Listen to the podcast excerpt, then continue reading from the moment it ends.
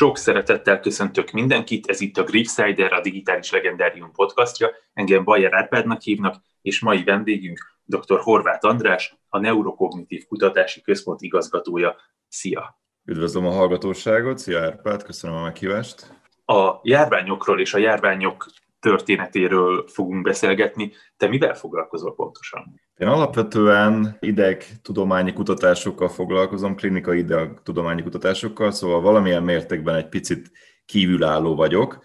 Ugyanakkor járványoknak nagyon sokszor van olyan hatása, hogy megváltoztatja társadalmi struktúrát, megváltoztatja azt, hogy az emberek hogyan élnek, hogyan dolgoznak, illetve hát nagyon sokszor idegrendszeri tüneteket vagy maradványtüneteket is okoznak, és ennek megfelelően COVID járvány kapcsán én is foglalkozom azzal, hogy milyen mértékben és milyen módon változtatta meg különösen az időskorú lakosságnak az életmódját, fizikális és mentális egészségét, illetve hogy milyen esetleges hosszú távú idegrendszeri következményekkel járhat, például megnövekedett szorongás, alvászavarok, egyebek. Tehát ez, ami leginkább most engem a COVID járványhoz kapcsol. És mi az, ami a történelemhez vagy a történetiséghez kapcsol?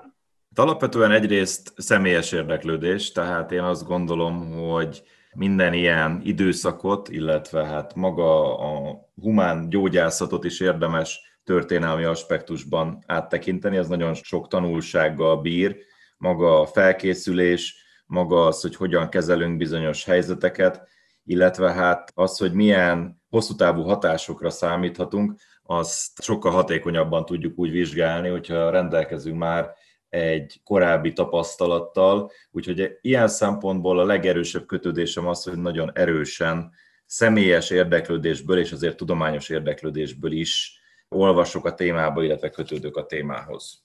Ez egy bevett rendszeres dolog, hogy a járványok vagy bármilyen jelenkori eseménynek a következményeit vizsgálva a történelemhez nyúl a, a kutató, legyen szó orvosról vagy bárki másról, hogy megnézze a múltbeli párhuzamokat, vagy ez a te, nem is tudom, különleges képességed, vagy az érdeklődésednek köszönhető?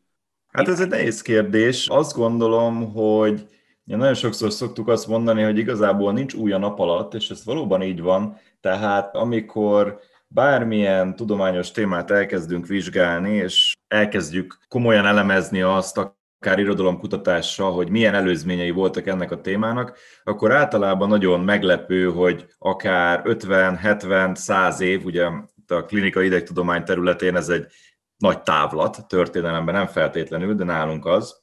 Már valaki észrevett valamit, ami erre utalt, már olyan feltevései voltak, ami, ami a mi munkánkat is segítheti, tehát a, a nagy kiugró ötletek mögött általában van már egy korábbi, nagyon-nagyon hasonló ötlet, és ennek megfelelően igen, nálunk a nagyon-nagyon kiemelten fontos az irodalomkutatás minden egyes új kutatási téma elkezdése előtt, és hát ennek megfelelően nagyon sokszor adódnak ilyen történelmi párhuzamok, tehát azt gondolom, hogy egyrészt azért az én saját érdeklődésem is, másrészt azért a, a munkánknak szerves része az, hogy megpróbáljuk megtalálni, hogy az egyes kérdésfeltevések honnan származtathatóak. Mennyire van forrása, irodalma a pandémiáknak, járványoknak, mennyire tudunk visszamenni időben a járványok történetében, és milyen források segítségével? Hát igen, ez egy nehéz kérdés. Forrás rengeteg van, hitelességük az, ami, ami kérdéses tud lenni. Maguk az emberi nagy járványos megbetegedések egyébként nem annyira régiek érdekes módon, tehát a, a himlő, a fekete himlő, amit az egyik legrégebbi emberi betegségnek tartunk, járványos betegségnek, ez időszámításunk előtt ilyen 1600 környékére datálható az első olyan valós adat, ami, ami nem csak nehezen azonosítható különböző források alapján mondható ki, hogy esetleg ez a betegség lehetett. Egy imlőnek tud olyan maradványa lenni, ami aztán a csontokon is látványosan megjelenik, és ennek megfelelően például a mumifikált testek, egyiptomi múmiák esetében már ez látszik. Az előttről nem nagyon sokat tudunk, nyilván vannak írásos emlékek, amelyek bizonyos típusú betegségek irányába mutatnak. Tehát az probléma az, hogy, hogy az egyes betegségek leírása azért eléggé változatos tud lenni.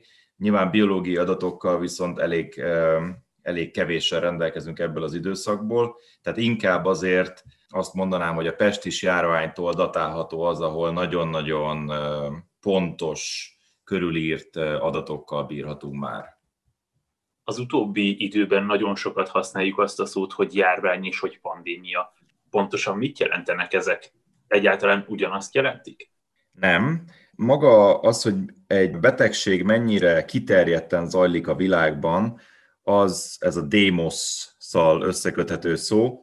Ugye a démosz a népet jelenti, és a pán az pedig ugye a teljeset. Tehát a pandémia azt jelenti, hogy általában egy időben több kontinensen átívelő betegség zajlik, még az egyes területeken speciálisan, körülírtan zajró betegségeket inkább endémiáknak tekintjük, és hát szerencsére a mi generációnk, illetve az elmúlt generációk inkább endémiákat tapasztaltak meg, tehát helyi járványokat, például egy fertőzött ételfogyasztása, amit mondjuk sokan elfogyasztottak, ez tud egy ilyen járványgócot okozni, vagy például egy, egy átsöprő felső légúti betegség, amit aztán látunk, hogy egyre nagyobb százalékban fordul elő a lakosságban, de mondjuk nem nagyon terjed át más országokra, ezek endémiák. A pandémia, és így a COVID is, az egyszerre több kontinensen átívelő járványos megbetegedést jelent, és hát ma, ma már ez csak a WHO, tehát az Egészségügyi Világszervezet jelentheti ki. Ezt jelenti maga a pandémia, ami nagyon érdekes, hogy, hogy egy-egy ilyen járvány mögött nem feltétlenül csak fertőző ok húzódhat meg, tehát történelemben ismerünk olyan eseményeket, amikor nem fertőző betegség is járványszerű megbetegedést okozott, tehát egy adott ideig zajlott, majd eltűnt. Ennek az egyik legklasszikusabb esete talán a Szent Antal tüze, ez az ergotizmus, ami egy rosban élő parazita gomba okoz lényegében, és 1374-ben fordult elő a legnagyobb számban a német alföldi területeken, de, de máshol is. Ez lényegében a mérgezett gabona fogyasztásához köthető, de a legtöbb esetben valamilyen fertőző kórokozó okozza a, a járványt, a pandémiát, és ennek nagyon-nagyon sok befolyásoló tényezője van. Hát egyrészt az, hogy maga ez az organizmus, ami minket megfertőz, ez milyen biológiai háttérrel rendelkezik, mennyire fertőző. Ez egyik legfertőzőbb betegségnek a kanyarót tartjuk.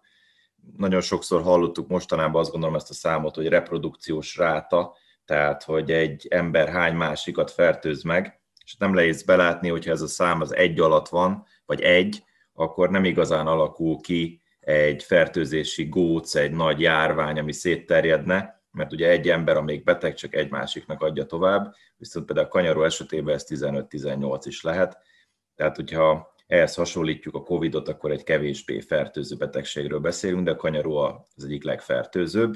Ezen kívül ugye azért érdemes a járványokat, illetve a pandémiákat is történelmi aspektusba helyezni, mert nagyon-nagyon sok másik ok befolyásolja a biológián kívül, hogy miből lesz pandémia, mi az, ami ki tud terjedni nagyon sok kontinensre. Hát ilyen lehet például az életmódunk, hogy mennyire nagy és zárt közösségekben élünk, ugye például a városiasodás egy ilyen fontos szempont, az utazási szokásaink befolyásolhatják, erről manapság elég sokat tudunk hallani, de ez sem új egyébként, tehát nagyon sok olyan eset ismert a történelemben, ahol egy-egy ember hurcolt be egy betegséget valahová.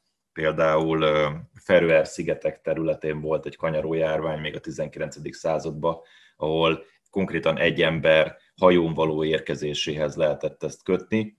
És hát manapság egy nagyon kurens téma, és nagyon fontos téma az, hogy az éghajlatváltozás hogyan tud szerepet vállalni járványok keletkezésében, de hát ez sem új igazából például az 540 körül bekövetkezett pestis járványba nagyon nagy jelentősége volt az azt megelőző éghajlatváltozásnak.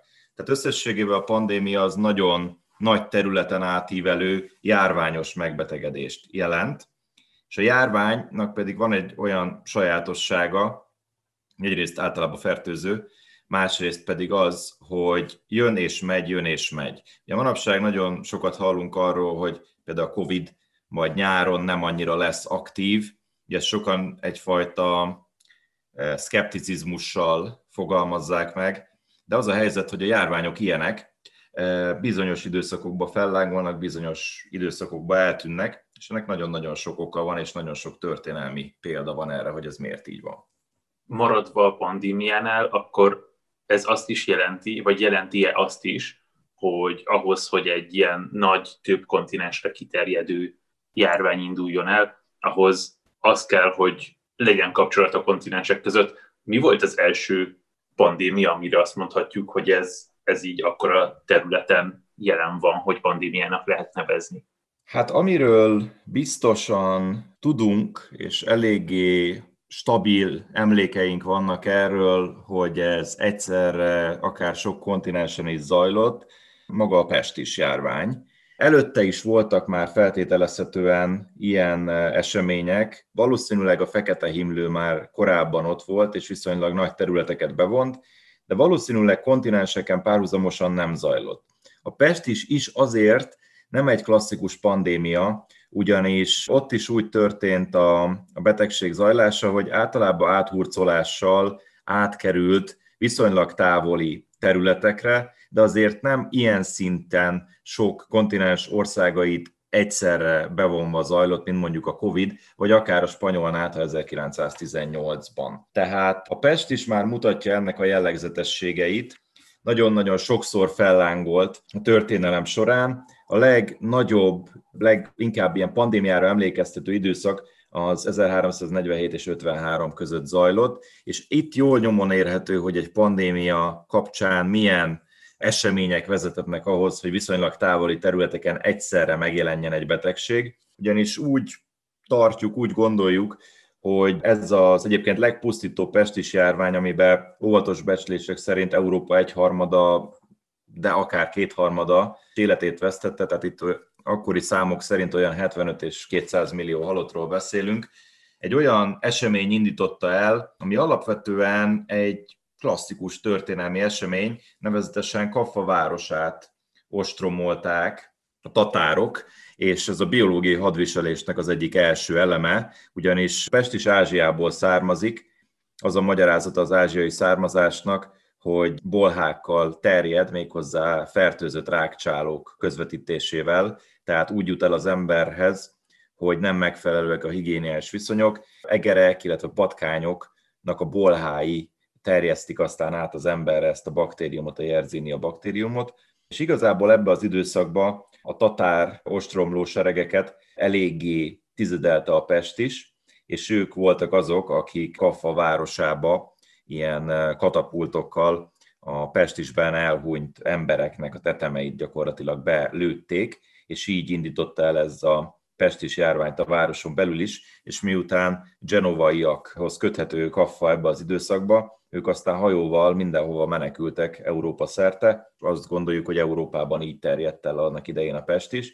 Tehát itt látható, hogy Ázsia és Európa között lényegében egy hajózási útvonal és egy történelmi esemény volt az, ami ezt elindította, és maga a Pest is, is klasszikusan járvány formájába zajlott le, tehát nagyon gyorsan, hatékonyan terjedt az emberek között, és általában nagyon akut, gyors lefújású betegséget okozott, és ami érdekes még a pestisnél, és általában minden járványnál így volt, azok, akik túlélték, azok egy viszonylag rövid ideig védetté váltak a betegséggel szembe. Még vannak olyan járványok, ahol akár élethosszig tartó védettség is kialakulhat, például a himlő járványok ilyenek, és ott maga a fekete himlő azt gondolom a másik nagy pandémia a világban, ami hát szintén óriási halálozással járt. A pestisnek a halálozása sokkal magasabb volt, az 50-80 százalék is lehetett, a himlő, ami egy vírus, egy pox vírus, az inkább olyan 30%-os halálozással bírt ekkor, viszont ugye a járványoknak mindig van egy olyan fontos aspektusa, hogy mennyire marad esetleg valamilyen maradványtünet, miután elkapta az illető a betegséget.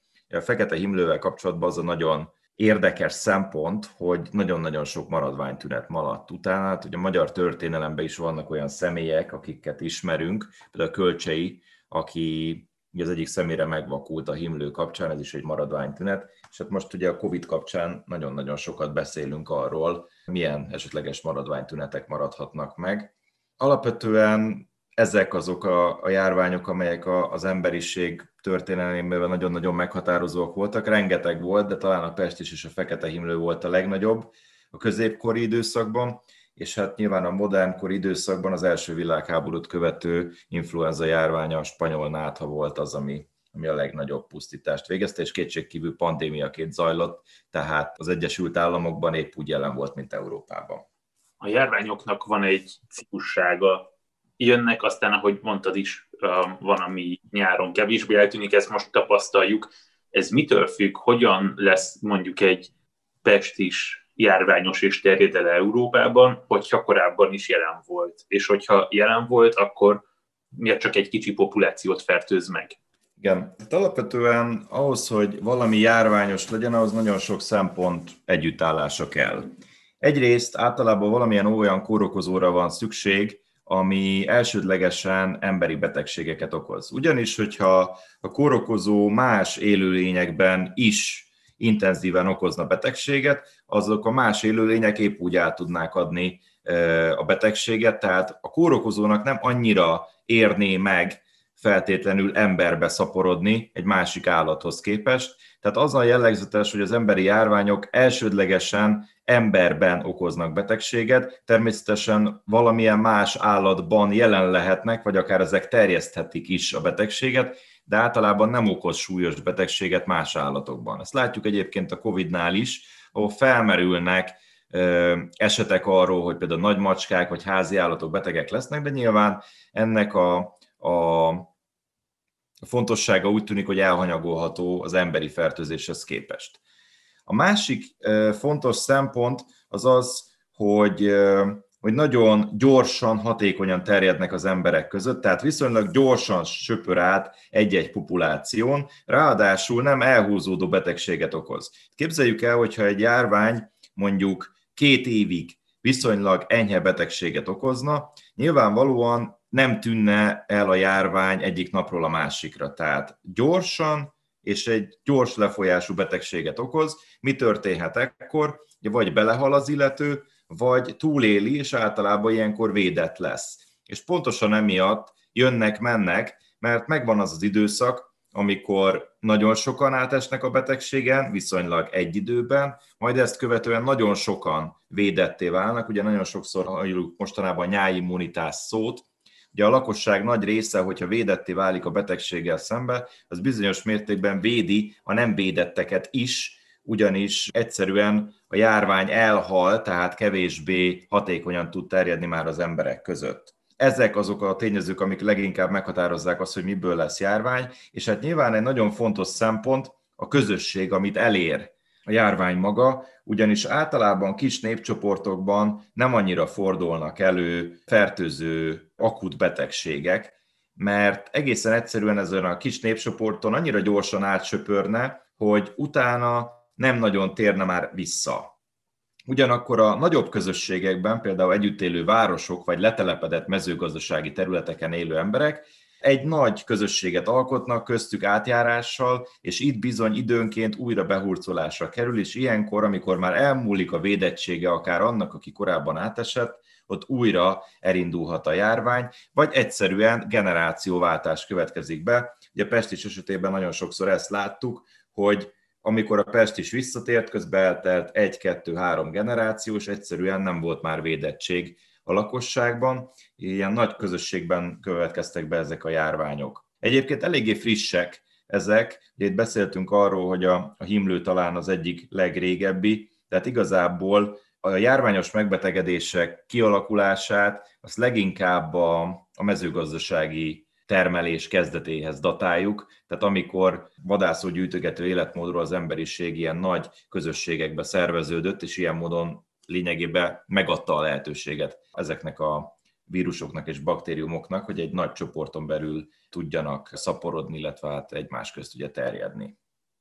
Hogyan lehet védekezni egy járvány ellen, és ez, ennek van-e valami történeti változása. Most minden arról szól, hogy legyen vakcina, és hogyha van vakcina, van oltás, akkor védettséget tud szerezni a járványtól. Hogyan múlik el egy járvány, hogyha nincsen vakcina? Érdekes kérdés, hogy egy járvány miért áll le, miért tűnik el. Erre nagyon sok lehetőség van. Az egyik ilyen, hogyha egy viszonylag kisebb közösségben zajlik a járvány, akkor ugye mindenki megfertőződik, és például mindenki védetté válik.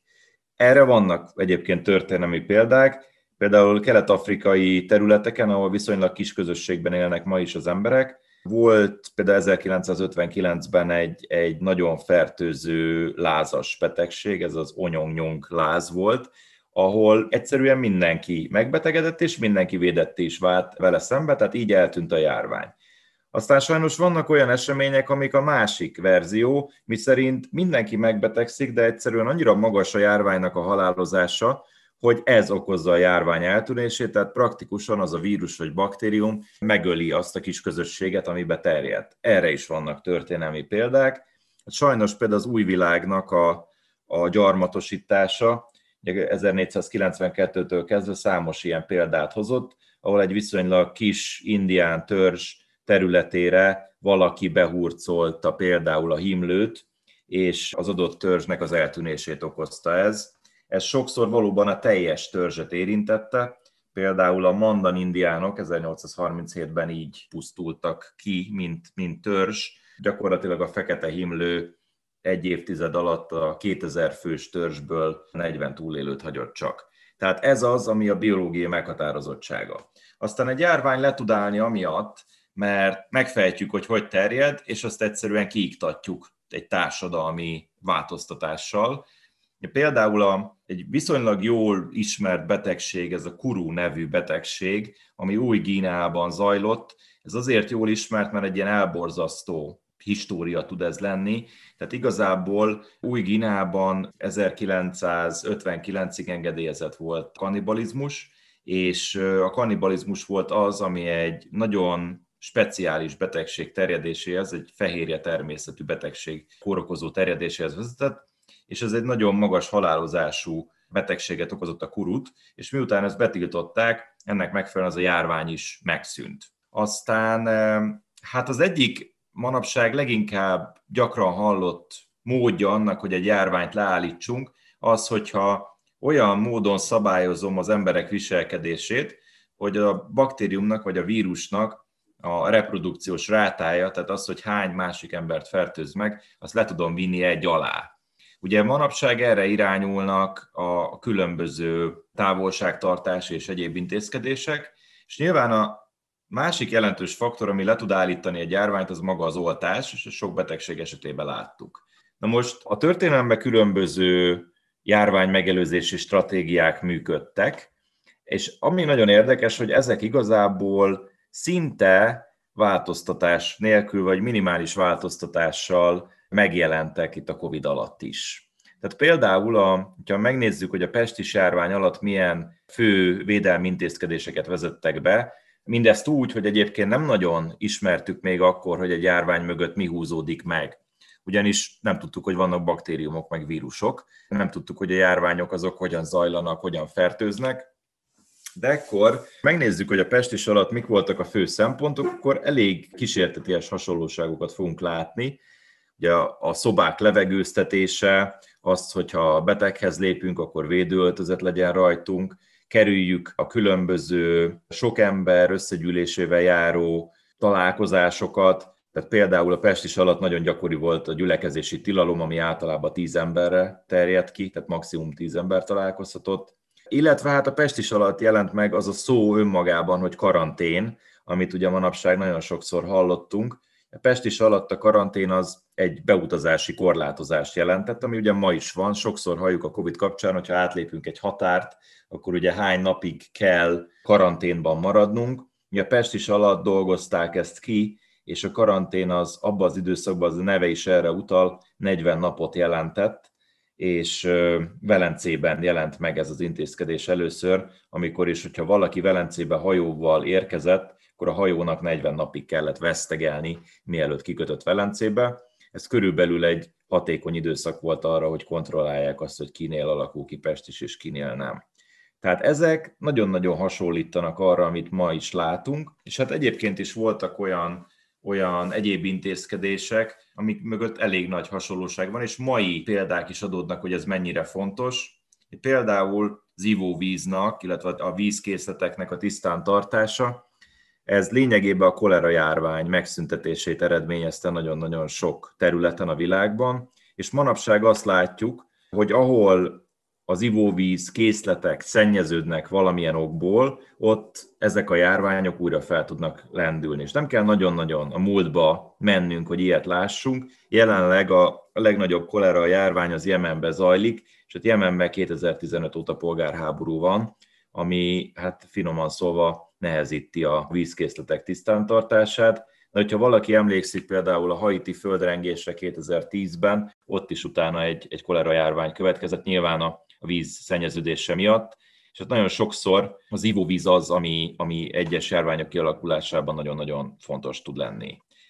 És hát ami még egy, egy fontos megelőzés, az nyilván az utazási korlátozás, nevezetesen nem engedek utazni, vagy nem engedem, hogy belépjenek a területemre. Hát ezek is már régi intézkedések, és nem csak a karanténra kell gondolni, hanem az országokba való beutazási tilalom, az például Magyarország területén is megvolt, az akkori Habsburg birodalom területén, tehát 1711-ben már a déli határt például a himlő ellen lezárták, és a mai világban is nagyon-nagyon fontos, nem csak a COVID kapcsán, hogy bizonyos időszakokban az utazás milyen mértékben hozzájárulhat egy betegség terjedéséhez. Ha emlékszünk esetleg a labdarúgó világbajnokságra Brazíliában, pont abban az időszakban ott kirobbant egy új járvány, ez az Zika vírus, és hát ma azt gondoljuk, hogy annak a, a dél-amerikai szétterjedésében maga a labdarúgó VB az egy meghatározó esemény volt. Ezek azt gondolom azok az intézkedések, amik leginkább átfednek a különböző időszakok között, és hát nyilván a, a legfontosabb intézkedés, azt gondolom, és ez nem is kérdés, talán ez az immunizálás, tehát a vakcinálás, aminek szintén nagyon-nagyon fontos történelmi aspektusai vannak, amiből nagyon sokat lehet tanulni. Említetted, hogy a történelmi járványokban is nagyon hasonló intézkedések születtek az országok, települések vezetői részéről mint ami ma is. Adalati úton jutottak el ide, vagy az orvostudomány tartott ott, hogy lássa, ha a vírusokat nem is ismeri, a mechanikákat, hogy hogyan terjed a járvány, és hogyan zárjon le? Hogyan jött ez a gondolat egyáltalán? Alapvetően ezek tapasztalati úton születtek meg, tehát az orvostudomány nem tartott ott ebbe az időszakba, hogy egyáltalán felismerje azt, hogy egy járvány milyen okból zajlik nagyon-nagyon sok teória uralta ebbe az időszakba a világot, hogy például a pest is, vagy a fekete himlő minek a következménye. De nem tartott ott az orvostudomány, hogy megfejtse azt, hogy ezek baktériumok, vírusok, amelyek különböző gazdákkal terjednek, különböző módon jutnak el az emberekhez, különböző tüneteket okoznak, tehát igazából ezek az intézkedések, hogy karantén, védőöltözet, ezek mind tapasztalatból származtak, hogyha ezeket meglépték, akkor valamilyen módon uralni tudták a vírust, vagy a baktériumnak a terjedését. És a hatékonyságuk ezeknek az intézkedések ennek megfelelően nem volt rossz, de nem is volt magas. Mert egyszerűen egy csomó olyan szempontot nem vett figyelembe, amit a modern orvostudomány már tud, és igazából ha meggondoljuk a középkornak a történelmét, de akár csak az újkornak az első évszázadait, ezek a járványok uralták az emberiséget. Tehát a pest is, a fekete himlő, a spanyol nátha, ott volt, rengeteg embert elvitt, rengeteg gazdasági folyamatot átírt, tehát igazából nem voltak annyira hatékonyak ezek az intézkedések, mint a maiak. De nem azért, mert a mai intézkedések nagyon-nagyon mások lennének, egy olyan kulcsmomentum van, ami a 18. század végétől és onnantól datálva, aztán a 19. században kismértékben, majd a 20. században extrém módon megváltoztatta azt, hogy a járványok mennyire veszélyeztetik az emberiséget, és ez igazából az immunizálás lett. Tehát 1796-ban Jenner felfedezi a himlő elleni vakcinának az alapjait, és onnantól kezdve igazából egyre hatékonyabbá válik a védekezési rendszer, és hát elérjük azt, hogy igazából a spanyol nátha után nagy járvány Európa területén nem zajlik. És ez azért van, mert lényegében a fertőző betegségek eltűntek járvány formájában. Természetesen ott vannak, és vigyáznunk kell velük, és nagyon kis gócban kialakulnak ezek, de maga a vakcina az, ami a változást meghozta, és ma ugye a vakcinálással és az egyébként klasszikus intézkedések kombinálásával egy-egy járvány sokkal jobban uralható. Hát elég csak a Covid-ra gondolni, hogy bár zajlik a világban jelenleg is, azért egy sokkal kordában tartott járvány, mint mondjuk a spanyol nátha, ami letarolta Európa lakosságának a felét egy év alatt gyakorlatilag. Amit tapasztaltunk még a járvány kapcsán a időben, az az, hogy rengeteg, sokszor egymásnak ellentmondó információ jelenik meg róla, nagyon sok tévhit hiedelem is kialakul. Korábban gondolom ezek sokkal nagyobb méreteket öltöttek, sokkal több ember, nem is tudom, hitt ezekben. Mennyire más egy járványjal kapcsolatos hiedelem a pestis alatt, mint mondjuk a Covid alatt? Hát, hogyha ha nagyon derülátó lennék, akkor azt mondanám, hogy teljesen más, de azért sajnos elég sok hasonlóság van. Tehát az a helyzet, hogy ahogy látjuk, a tudomány elképesztő módon fejlődött ezekben az évszázadokban, és ennek megfelelően valóban azt gondolná az ember, hogy teljesen más hiedelemrendszerek alakulnak ki, de ez nem teljesen igaz. Tehát itt is az a helyzet, hogy rendkívül sok párhuzam van az egyes járványhoz kapcsolódó téves utak, téves gondolatok, hiedelmek között. Igazából mindig azt érdemes itt megvizsgálni, hogy honnan származnak ezek a hiedelmek, milyen okból alakulnak ki, és akkor egy picit jobban tudnánk akár így a COVID-hoz köthető félelmeinken is úrá lenni. Ugye egyrészt, a, hogy a középkorra tekintünk, akkor nagyon-nagyon sok olyan hiedelem uralkodott, ami egyszerűen az ismeretlentől való félelemben testesedett meg, és maga a tudományos ismeretek teljes hiánya okozta ezt. Tehát például, ha arra gondolunk, hogy, hogy mihez kötöttük azt, hogy egy betegség megjelenik egy adott populációban, azt gondoltuk, hogy mondjuk boszorkányok szerepe, vagy rontó démonoknak a szerepe, vagy valamilyen isteni sorscsapásnak a szerepe. Tehát például valaki ugye olvasta az Odüsszeját, vagy az Éliászt, akkor ugye ott Apolló isten nyilai azok, amelyek ugye a görögökre zúdulnak Trója alatt, és hát nyilván ott is azt gondoljuk, hogy ez egy himlő betegség volt egyébként, ami ott a görögöket tizedelte, az alapján, a leírás alapján, ami ebbe szerepel, de maga az isteni sorscsapás az uralkodott a középkorban és az ókorban is, mint a járványok eredete, és ehhez nagyon-nagyon sok hiedelem társult, hogy mit kell tenni, hogy ezt elkerüljük.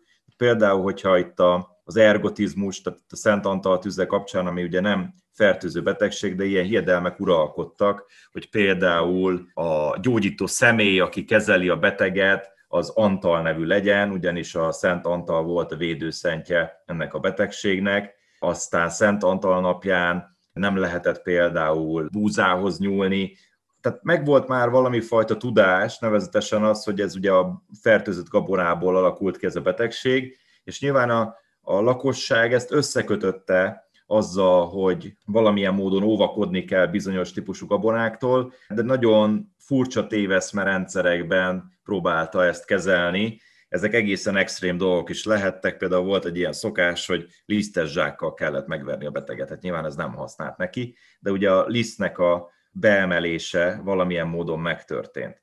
Aztán igazából a középkortól látjuk azt, hogy ezek az egyéni hiedelmek, ezeket sokkal inkább felváltják bizonyos szervezetek, amelyek ezeket a hiedelmeket közlik a lakossággal. Itt azért a Európában a keresztény egyháznak elég nagy szerepe volt ebbe, kifejezetten a Pestisnél láttuk ezt, vagy láthatjuk ezt, hogy a Pestist azt lényegében Isten haragjaként tartották, olyan dolgokat tanácsoltak, amelyek nyilván a Pestisen nem sokat segítettek, például a bőjtölés vagy a bűnbánat, ugyanakkor ez sokszor egy egészen extrém irányvonalat is vett.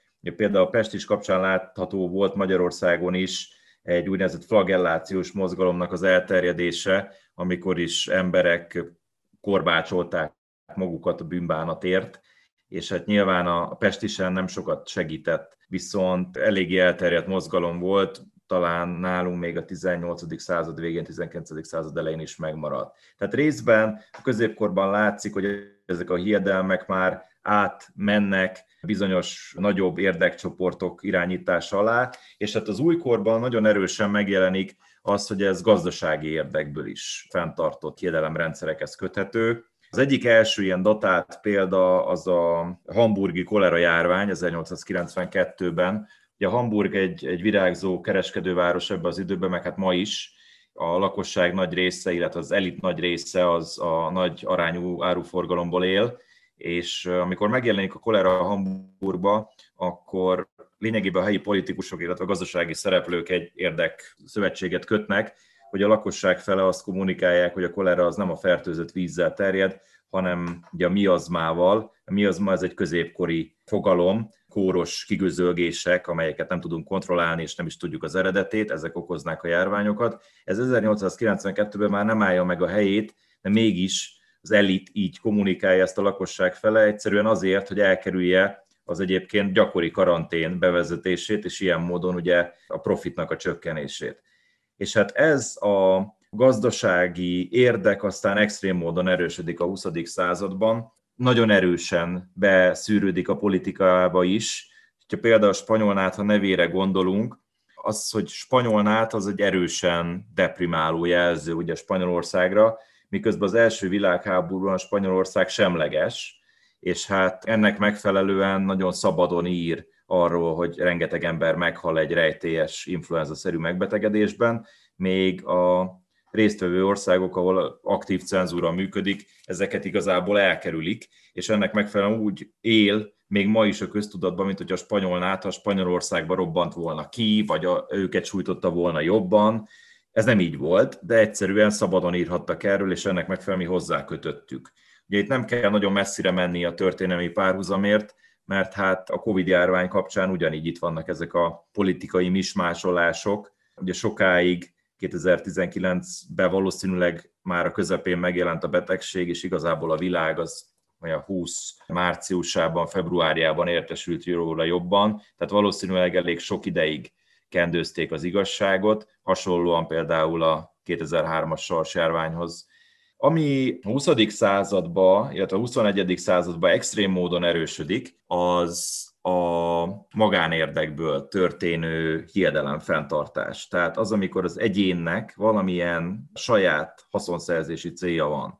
Ez sem teljesen új, mert az első vakcinánál már egyébként megjelent. Tehát egy Jenner 1796-ban megcsinálja a tején himlő alapú vakcinát, ami egy nagyon-nagyon hatékony vakcina, tehát a fekete himlő ellen pár év alatt kimutathatóan védett már, és ott neki volt egy kortársa, aki extrém módon ellene volt ennek a vakcinának, egy Mosley nevű orvos, aki egyébként vakcinálásból élt, illetve nem vakcinálásból, hanem annak egy elődjéből, az úgynevezett variolációból, ami hasonló technika volt, mint a Jenner féle technika, csak elavultabb volt, és mondjuk a halálozása 1-2 százalék volt, még a Jenneré az gyakorlatilag mérhetetlenül alacsony volt, és az a Mózdé nevű orvos, aki ugye ebből élt, és rendkívül sok pénzt csinált ebből a primitív technikából, ő azt terjesztette, hogy akit beoltanak Jenner vakcinával, az miután ez egy tehén himlő alapú vakcina, az tehénné válik, és gyakorlatilag ilyen Minotaurus-szerű rémképeket közölt különböző orvosi magazinokban is erről, amit amúgy festetett valakivel, tehát ugye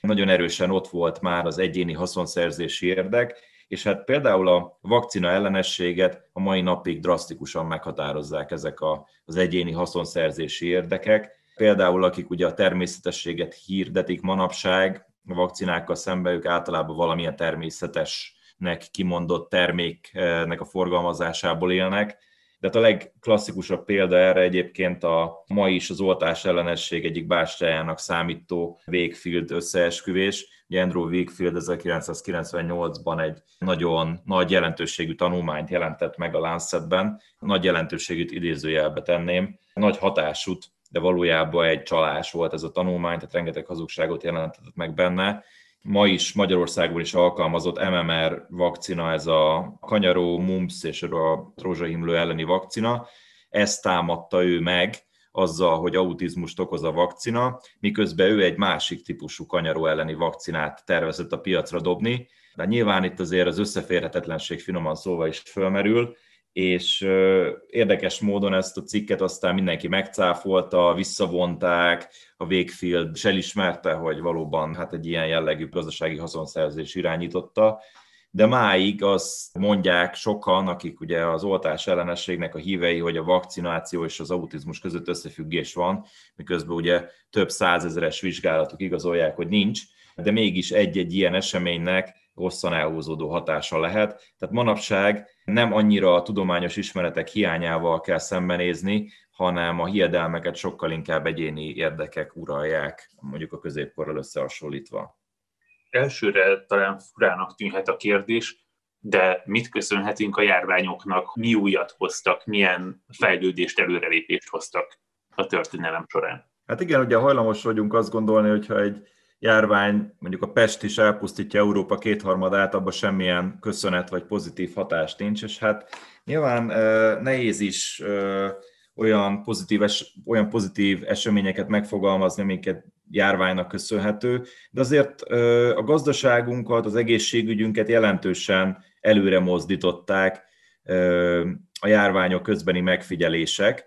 Ja, például, ha az ergotizmusra gondolunk, tehát a Szent Antal tüzére, manapság egy olyan megfigyelés csoport köthető ehhez, ami a gyógyszeriparunknak egy meghatározó tényezője. Tehát körülbelül 1770 környékén kezdik azt felismerni, hogy, hogy a gabona termesztés és a, a járvány, az ergotizmus között valami fajta kapcsolat van, és ennek megfelelően egyre többen kísérleteznek azzal, hogy valamilyen módon ezt a fertőzött gabonát gyógyászati célra is felhasználják. Ugyanis manapság is azért okozott ez panaszokat, halucinációt, vagy, vagy akár a végtagok elvesztését, mert egy rendkívül erős érösszehúzó hatású anyag, aminek van valóban tudatmódosító hatása is, és ma vérzéscsillapítóként, vagy akár szülészeti gyógyszerként használjuk ezt a mély összehúzás segítésére,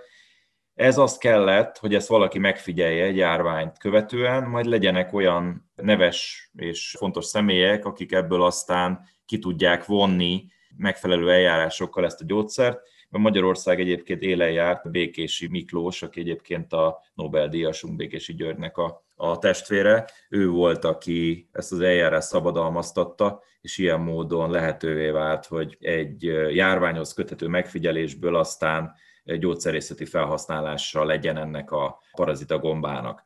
Nem csak ő volt egyébként, aki fontos szerepet játszott gyógyszerészeti felhasználásban, ugyanis Hoffman az LSD-t is ebből szintetizálja, ami 20. századnak egy meghatározó gyógyszeripari fejlesztése volt. De a gyógyszeriparon kívül más nagyon fontos megfigyelések és pozitív hatásai is voltak ennek. Például a modern járványtan, tehát az, hogy mi hogyan terjed, miért így terjed, milyen lépéseket hozzunk, hogy egy járványt megállítsunk. Ez például a kolera járványhoz köthető.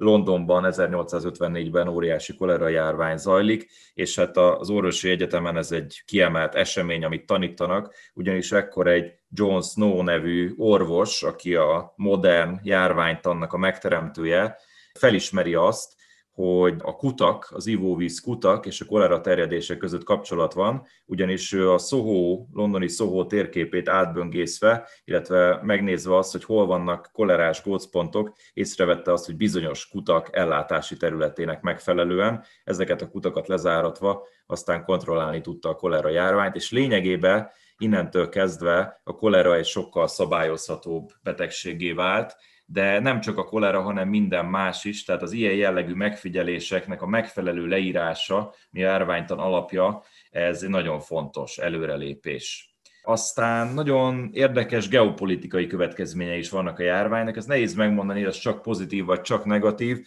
Tehát amikor élvezzük például a Balatonba való fürdőzést, akkor érdemes arra gondolni, hogy itt a Balaton környék egy erősen mocsaras terület volt, amit aztán szabályoztak, ugye ennek egy maradványa kis Balatonma, Ugye érdekes az, hogy miért kezdtük el szabályozni. Nyilván adja magát az, hogy több mezőgazdasági területenk legyen, de valójában itt is a járványok meghatározóak voltak.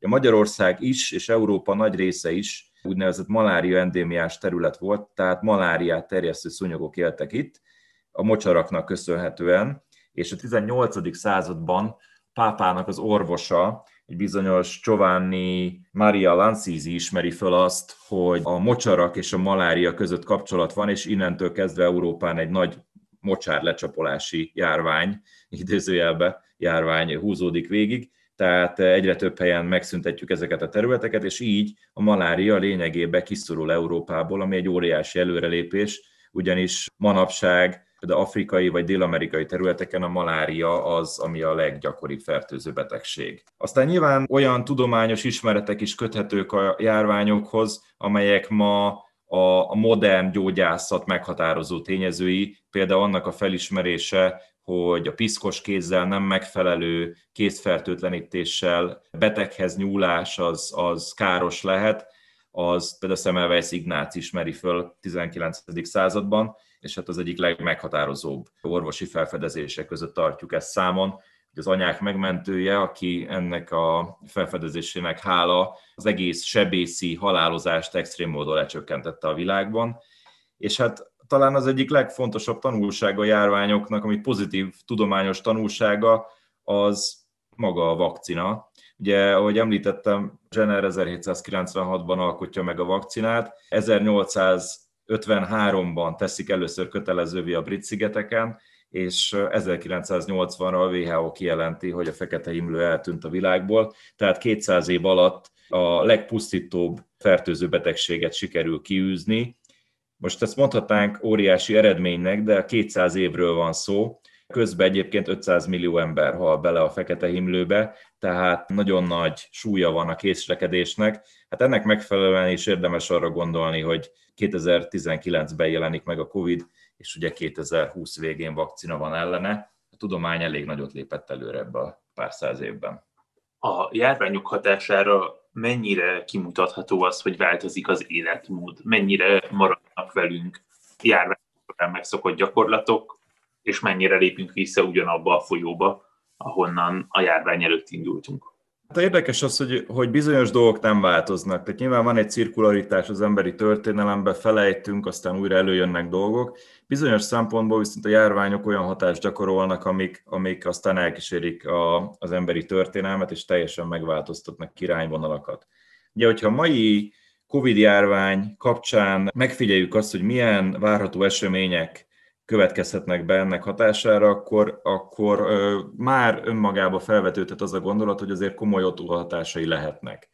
Az egyik ilyen dilemma, hogy egy járvány alatt alapvetően a lakosságot az állam sokkal jobban kontrollálja, mint korábban. Ugye karantén intézménye például az, hogy, hogy utazási korlátozásokat vezetnek be, tehát igazából hirtelen az állam szerepe megerősödik a lakosságban, és ugye ez sokszor ráadásul annak a rovására, hogy a lakosság maga kevésbé tud pénzt keresni. De képzeljük el, hogy a Pestis alatti karantént, ugye 40 nap alatt nyilván a Velencébe behajózók nem tudják eladni a termékeiket, ez egy nagy veszteség tud lenni, valamilyen módon kompenzálni kell a lakosokat. Ugye már ebben az időszakban, a 17. században ennek kialakul egy, egy protokollja, méghozzá Firenzében először a Pestis alatt az állam elkezd karanténban maradók számára állami juttatást adni, ez jellegzetesen étel és ital. És nyilván itt látjuk ezt a COVID kapcsán is, hogy, hogy akiket valamilyen módon sújt egy járvány, azokat az állam kompenzálni igyekez. Az, hogy ez aztán mennyire marad meg az állam szerepvállalása egy járvány után a lakosság vagyoni helyzetében, ez egy érdekes dilemma, de például most nagyon sokat lehet olvasni ugye az alapjövedelemről, amit nagyon sok ország fölvetett, korábban is felvetődött már, de ezt a Covid kétségkívül felerősítette. Az, hogy ez meg lesz-e vagy nem lesz-e, az egy dilemma, de az biztos, hogy egy ilyen grandiózus kérdésben is bele tud szólni egy járvány. Aztán ugye egy nagyon fontos kérdés, hogy például a járvány alatt ugye extrém módon nő a lakosságnak a szorongás szintje. Tehát félünk az ismeretlentől, félünk a járványtól, félünk attól, hogy elvesztjük a szeretteinket, vagy mi magunk betegek leszünk. És, és ennek megfelelően, amikor szorongunk, akkor általában egy picit kevésbé vagyunk érzékenyek a többi embertársunkra, sőt, hát általában a szorongás olyan, mindig keres magának valami tárgyat, aki ellen irányítani tudja azt a belső feszültséget. Tehát a járványok alatt nagyon gyakori az, hogy, hogy ellenségképek, kisebbségek, idegenek, szegények ellen felerősödik a, a többségnek az akarata. Ilyenek egészen extrém példái voltak, hogyha ugye sokszor hivatkoztunk a Pest ennél a beszélgetésnél, hát például a Pest is nagyon szörnyű eseményeket is előhozott. A 14. században, amikor Strasbourgban zajlik a Pest is, akkor a városi polgárság úgy gondolja, hogy a, a pestist, az a kutak megmérgezése okozta. Nyilván tudjuk ma már, hogy nem, tehát a pest is nem terjed ilyen módon, de a kutak megmérgezését pedig nyilván a helyi kisebbséghez, zsidó kisebbséghez kötik, és hát itt gyakorlatilag két év alatt százezer zsidó esik pogrom áldozatául, tehát egy, gyakorlatilag egy, egy népírtás zajlik, de azért ennek enyhébb formái a mai modern történelemben is előfordulnak járványok kapcsán. Például a 20. századi USA történelmére gondolunk, ahányszor kolera volt, tifusz volt, mindig fellángolt az a nagyvárosok területén, hogy valamilyen módon ezt a szegényebb, kevésbé jó higiéniai körülmények közt élő kisebbség, olaszok, bevándorolt mexikóiak okozzák. És hát ne felejtsük el, hogy nagyon nem kell messze menni a Covid járvány idején se. Ha például a hazánkban megjelenő első Covid eseteket nézzük, akkor ugye eléggé hangsúlyos volt a médiában az, hogy, hogy ugye iráni hallgatóktól származna ez. Nyilván ez, ez, ennek a tudományos alapja az nagyon csekély volt, hát ugye nem követtük vissza genetikailag, hogy pontosan ki volt az első Covid eset, de, de a járványok alatt nagyon jellegzetes az, hogy, hogy a nemzetiségek, kisebbségek, szegényebb réteg ellen irányul egy támadás. Nyilván a kérdés az, hogy utána ezzel mit tudunk majd kezdeni, amikor a járvány lecseng. Aztán nagyon hosszú távú hatásai is lehetnek, gazdasági hatásai.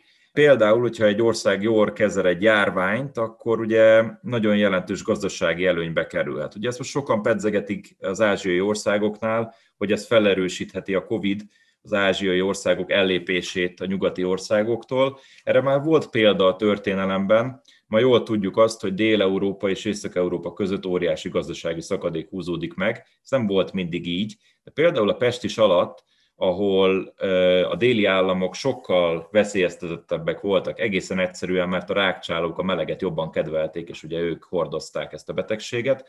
Az északi államok óriási gazdasági előnybe kerültek a 17. századba, ami lényegében máig megvan. Nyilván nem a Pest is az egyetlen oka, de egy tényezője volt. Hogyha a magyar történelmet nézzük, a Pestisnek szintén volt nagyon nagy hatása, például a munkaerőpiacra. Ugye a Pestis alatt a lakosság nagy része elpusztult, és teljesen megváltozott a, a munkaerőpiaci verseny, úgymond, ugyanis a fizikális szakmákra óriási igény mutatkozott, például a parasságnak az előretörését hozta a Pestist követő időszak, mi ugye nálunk nagyon-nagyon sok ilyen jobbágy lázadás formájába például testet öltött. A mai egyik kuráns kérdés ugye szintén hasonló, hogy mennyire változik meg a munkapiaci helyzet. Ugye itt most a home office előretörése az, amit a COVID kapcsán mindenki jósol. Ugye egyrészt időt spórol a munkavállalónak, pénzt spórol a munkáltatónak, Ugyanakkor nagyon sokan azt mondják, és én is közéjük tartozok, hogy, hogy azért a mentális egészség és az otthoni munkavégzés nem feltétlenül van olyan jó viszonyban egymással. Ez is egy dilemma, hogy, hogy milyen utóhatása lehet például a COVID-nak. És hát egy nagyon fontos dilemma az utóhatásoknál az, hogy milyen egészségügyi utóhatásai vannak egy járványnak. Ugye keveset beszéltünk a spanyol nátháról, de ő a legjobb példa erre, 1918 és 20 között spanyol nátha zajlik a világban, rengeteg ember életét követelve, de utána jön egy kevésbé ismert időszak, nevezetesen 1916 és 27 között egy úgynevezett enkefalitis letargika járvány söpör végig a világban, sokkal kevesebb beteget érint, mint a spanyol náta, viszont nagyon súlyos idegrendszeri tünetek maradnak meg utána. Betegek lényegében egy ilyen alvó állapotba, egy úgynevezett katatón állapotba kerülnek, nem tudnak mozogni, nem tudnak kommunikálni, ez egy nagyon súlyos agyvelő gyulladás, valószínűleg a spanyol náthát követő immun átalakulások okozzák, nem teljesen biztos ez, de, de elég valószínű, hogy a kettő között nagyon jelentős kapcsolat van. Akit érdekel ez a téma, egyébként nagyon szép filmet forgatnak belőle 1990-ben Robert De Niro és Robin Williams főszereplésével az Ébredések, Oliver Sacksnak a regényéből, aki egy kiváló neurológus, aki ezt volt, aki ezt az összefüggést némileg felismerte, illetve hát összekötötte. Ugye itt például az hosszú távú egészségügyi hatásoknál nagyon érdekes a COVID kérdése is. Ugye egyre több adat mutat arra, a COVID-nak lesz hosszú távú hatása, nagyon sokan szenvednek ma is a COVID utóhatásaitól, és az is látszik, hogy a COVID valamilyen módon idegrendszeri tüneteket is okoz, és hát ennek megfelelően egy érdekes dilemma lehet az, hogy a spanyol ha ami nem okozott igazából idegrendszeri panaszokat, mégis egy ilyen idegrendszeri járvány kísérte utána, mi a helyzet a Covid-dal, lesz-e valami hasonló utána a következő évtizedekben. Tehát az biztos, hogy itt is nagyon fontos gazdasági, társadalmi és egészségügyi utóhatásokkal lehet majd számolni. Zárásként egy kicsit már bele csíptél abba, hogy mi lesz itt a jövő, mire hmm. számítasz néhány éves táblatban, és nem csak a, a Covid-ra gondolok, hanem járványügyben mi fog történni, mi az, ami szerinted várható? Az a dilemma, az most sokakat foglalkoztat, hogy a következő időszakban több járvány lesz a világban. Én azt gondolom, hogy igen. Tehát egyrészt bizonyos szempontból ez kicsit távolinak tűnik nekünk. Ugye, a, ahogy korábban beszéltünk róla, itt Európában nem nagyon volt durva járvány 1920 óta, a Covid az első igazából, tehát picit elszoktunk ezektől a, a járványoktól, ugyanakkor azért, hogyha a történelmi aspektust nézzük, akkor látjuk azt, hogy ezek ismétlődnek, jönnek, mennek, jönnek, mennek. És ráadásul jelentős hatással bírnak. Érdemes arra gondolnunk, hogy a világban ma számos olyan tényező van, ami kedvez a járványok kialakulásának. Egyrészt nagyon sok betegség esetében a lakosság már nem védett. Ennek sok oka van. Az egyik az, hogy az antibiotikumaink sokkal kevésbé működnek hatékonyan, mint mondjuk a 20. század végén. Egyszerűen, a, ahogy a baktériumok evolúciója zajlik, úgy egyre hatékonyabban kerülik ki azokat a gyógyszereket, amit mi fejlesztünk, és a baktériumok evolúciója gyorsabban zajlik, mint a mi gyógyszerfejlesztésünk. Tehát ez egy probléma, hogy kevésbé hatékony gyógyszerekkel rendelkezünk. Manapság a világban mindenhol fellángolt az oltás ellenesség, ami ami megint csak egy, egy nagyon-nagyon veszélyes dolog lehet. Ha nem kell nagyon messzire nyúlnunk, az elmúlt években számos kanyaró járvány zajlott a környező országokban is, például Romániában, ami egy alapvetően egy olyan betegségről beszélünk, ami ellen 100%-ban védelmet adó oltással bírunk, vagy mondjuk 99,9%-ban. Ez az MMR vakcina Magyarországon kötelező, Magyarországon nincs kanyarójárvány ennek megfelelően, de nagyon sok országban a vakcináció nem feltétlenül kötelező gyermekkori betegségekre, és ez önmagában kedvezhet új járványok előretörésének. Ami egy új trend, hogy bár a tudomány egy elég magas szinten áll most, a tudományos szkepticizmus erősödik a világban, és nyilván ez önmagában kevésbé hatékonyá teszi a védekezési módjainkat, ha járvány jönne, mert mindent relativizálunk, ami a tudomány felől érkezik. És hát az egyik legnagyobb dilemma, hogy azok a járványok, amelyek eltűntek már a világból, például a fekete himlő, az fellángolhat-e újra. Ugye fontos azt tudnunk, hogy ezzel ellen nem rendelkezik a lakosság védettséggel, már nem nagyon él olyan ember, aki ezen átesett volna élete során, és már ennek megfelelően nem is nagyon vakcinálunk ellene, mert hogy ez a járvány nem aktuális már. Ugyanakkor van számos olyan tényező, ami kedvezhet az újra megjelenésnek, például, hogy sajnos a sarkvidéken egyre inkább olvad a felső talajréteget borító jég, és ugye a permafrost olvadása egy olyan hívószó, ami a globális felmelegedés kapcsán azért nagyon sokszor előkerül. Itt például felvetik azt, hogy a himlő újra elszabadulhat a világban ennek kapcsán és az is látszik, hogy a lakosság nem tökéletesen felkészült, tehát az egészségügyi edukációnk az nem túlzottan magas, ugye ezt itt a Covid elég jól megmutatta. Másrészt sajnos a környezetváltozás is iszonyatosan kedvez. Ha megnézzük azt, hogy a nagy járványok honnan indultak, szinte mindegyik állati eredetű. Ezeket zónózisoknak hívjuk, gyakorlatilag az összes az. Tehát a himlő, pest is, ezek szinte mind a haszonállatainktól vagy vadállatoktól terjedtek át az emberre. Ugye Manapság ennek a a feltételei tökéletesebbek, mint valaha. Nemrégiben megjelent egy kiváló könyv, akit érdekel a téma, nagyon ajánlom, a Stockholm Paradigma, ami arról szól, hogy korábban azt gondoltuk, hogy ha egy kórokozó kialakul egy állatban, akkor általában abban az állatban marad. Viszont ez a Stockholm paradigma azt mondja ki, hogy ha én elegendő felületet adok két állatnak arra, hogy találkozzon egymással, vagy egy állatnak és egy embernek, akkor a kórokozó át fog ugrani a másikra. Magyarul nagyon gyorsan el fog terjedni köztünk is. És az a kérdés, hogy ma több felületet adok-e állatoknak arra, hogy akik egyébként viszonylag távol alakultak ki egymástól, találkozzanak. Hát gondoljunk arra, az állatok élettere szűkül. Ugye városiasodunk, egyre kisebb területeken élnek, Közben iszonyatosan globalizált a világ, tehát rendkívül sok közlekedési eszköz van, rendkívül sok folyosó van, amin keresztül ők találkozhatnak egymással, plusz szerencsétlenek amúgy is mozogni kényszerülnek, mert ugye állandóan változik nem csak a környezetük, hanem annak a hőmérséklete éghajlati viszonyai is. Tehát alapvetően iszonyatos mozgás alakult ki az ökológiai rendszerekben, és már ugye azt látjuk, hogy az 5. században azért ennek megittuk a levét a pestissel, amikor is volt egy, egy felmelegedési hullám, és ugye a rákcsálók Észak-Afrikából Európába vándoroltak, és hát a déli államokat elképesztő módon sújtotta a pest, és például a római birodalmat is.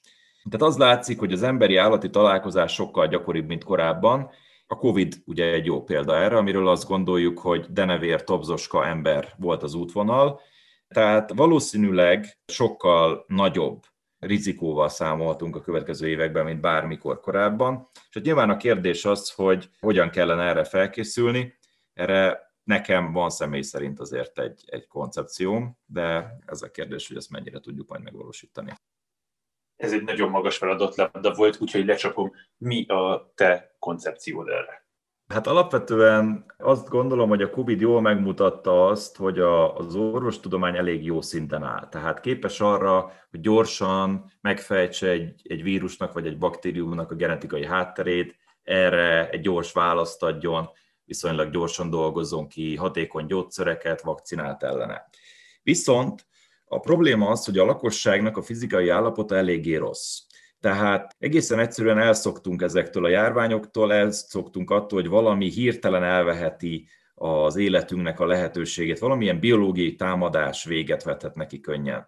És ennek megfelelően a fizikai állapotunk nem igazán alkalmas arra, hogy egy ilyennel megküzdjünk. Ha megnézzük majd a COVID halálozási statisztikáit a COVID után, akkor azért biztosan látszani fog, és erre már nagyon sok adat mutat, hogy azok, akik rossz fizikális állapotban voltak, tehát krónikus betegségektől szenvedtek, magas vérnyomás, cukorbetegség, elhízottság, mozgásszegény életmód, egyebek, ezek esetében, ezen tényezők esetében a betegnek a halálozása sokkal magasabb volt. Tehát az egyik ilyen, hogy magunkat fizikálisan felkészítjük arra, hogy igen, a jövőben jöhetnek olyan járványok, amelyeknél nagyon fontos lesz az egészségügyi állapotunk, és esetleg ismét azzal találhatjuk szembe magunkat, hogy az átlag életkorunkat ez rövidítheti. Ja, ne felejtsük el, hogy mondjuk a római birodalom esetében az átlag életkor 35-40 év volt, most bizonyos országok esetében, mondjuk Japán 80 év fölött van. Tehát duplázódott. Ez nem feltétlenül növekszik abban az esetben, hogyha a fertőző betegségek újra megjelennek. Tehát nekünk fizikálisan olyan állapotba kell lennünk, hogy erre készen álljunk. Ez szerintem egy fontos előrelépés lehetne.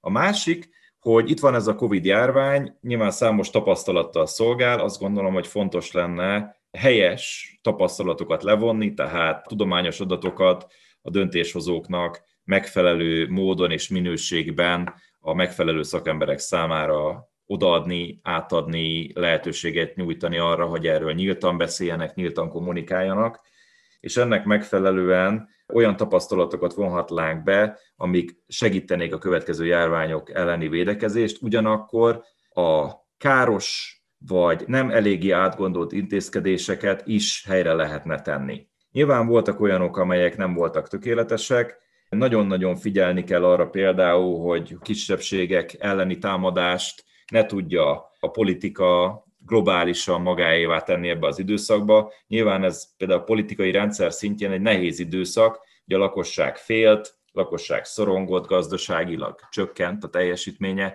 tehát ez egy labilis terület. Ilyenkor általában a mindenkori politika minden országban úgy reagál, hogy megpróbál valamit kínálni a lakosságnak cserébe. Itt azt gondolom tudatosnak kell lennünk abba, hogy elfogadjuk, hogy a járványok jönnek-mennek, és hogy ez nem a hibája valakinek, tehát nem szabad hibáztatnunk másokat ezért. Tehát ez például azt gondolom, hogy egy fontos tapasztalat kell, hogy legyen, hogy helyesen becsüljük meg azt, hogy ki mit, hogyan kommunikál manapság felénk. És hát azt gondolom, hogy a harmadik legfontosabb pillér az lehetne, hogyha az embereknek a biológiai tudása nőne. Tehát, hogyha nem lenne abból probléma, hogy valaki értse azt, hogy például egy vakcina vagy egy antibiotikum hogy működik, ha nem lenne gond az, hogy, hogy ismerjék azt, hogy mi az, hogy baktérium. Tehát, hogyha olyan természettudományi oktatásunk lenne, ahol az emberek az őket érintő betegségeket ismernék, tudnák, hogy mi az, hogy kanyaró, látnák, hogy milyen volt az, amikor a kanyaró vagy a fekete himlő zajlott. Tehát, hogyha ezek az ismeretek birtokában lennének, azt gondolom sokkal jobb döntéseket hoznának, és például ennek egy nagyon jó aspektusa lehet minden ilyen jellegű fórum, vagy minden ilyen jellegű oktatási stratégia, ahol humán és rá tárgyak egy tető alatt kerülnek megbeszélésre. Ebbe azt gondolom, minden ország oktatási rendszer alul teljesít ma, és talán a milyen kis ezek közé sorolható, ahol nincs elég párhuzamosság a biológiai tudás és a, például a történelmi tapasztalatok között. Kedves hallgató, köszönjük, hogy eljutottál idáig. A digitális legendáriumot megtalálod a YouTube-on és a Facebookon. Ha pedig ezt a beszélgetést valami podcaston hallgattad, akkor arra kérlek, hogy értékeld a beszélgetést magát. András, neked meg köszönöm szépen a válaszokat a kérdésekre, és további szép napot kívánok! Én is köszönöm mindenkinek!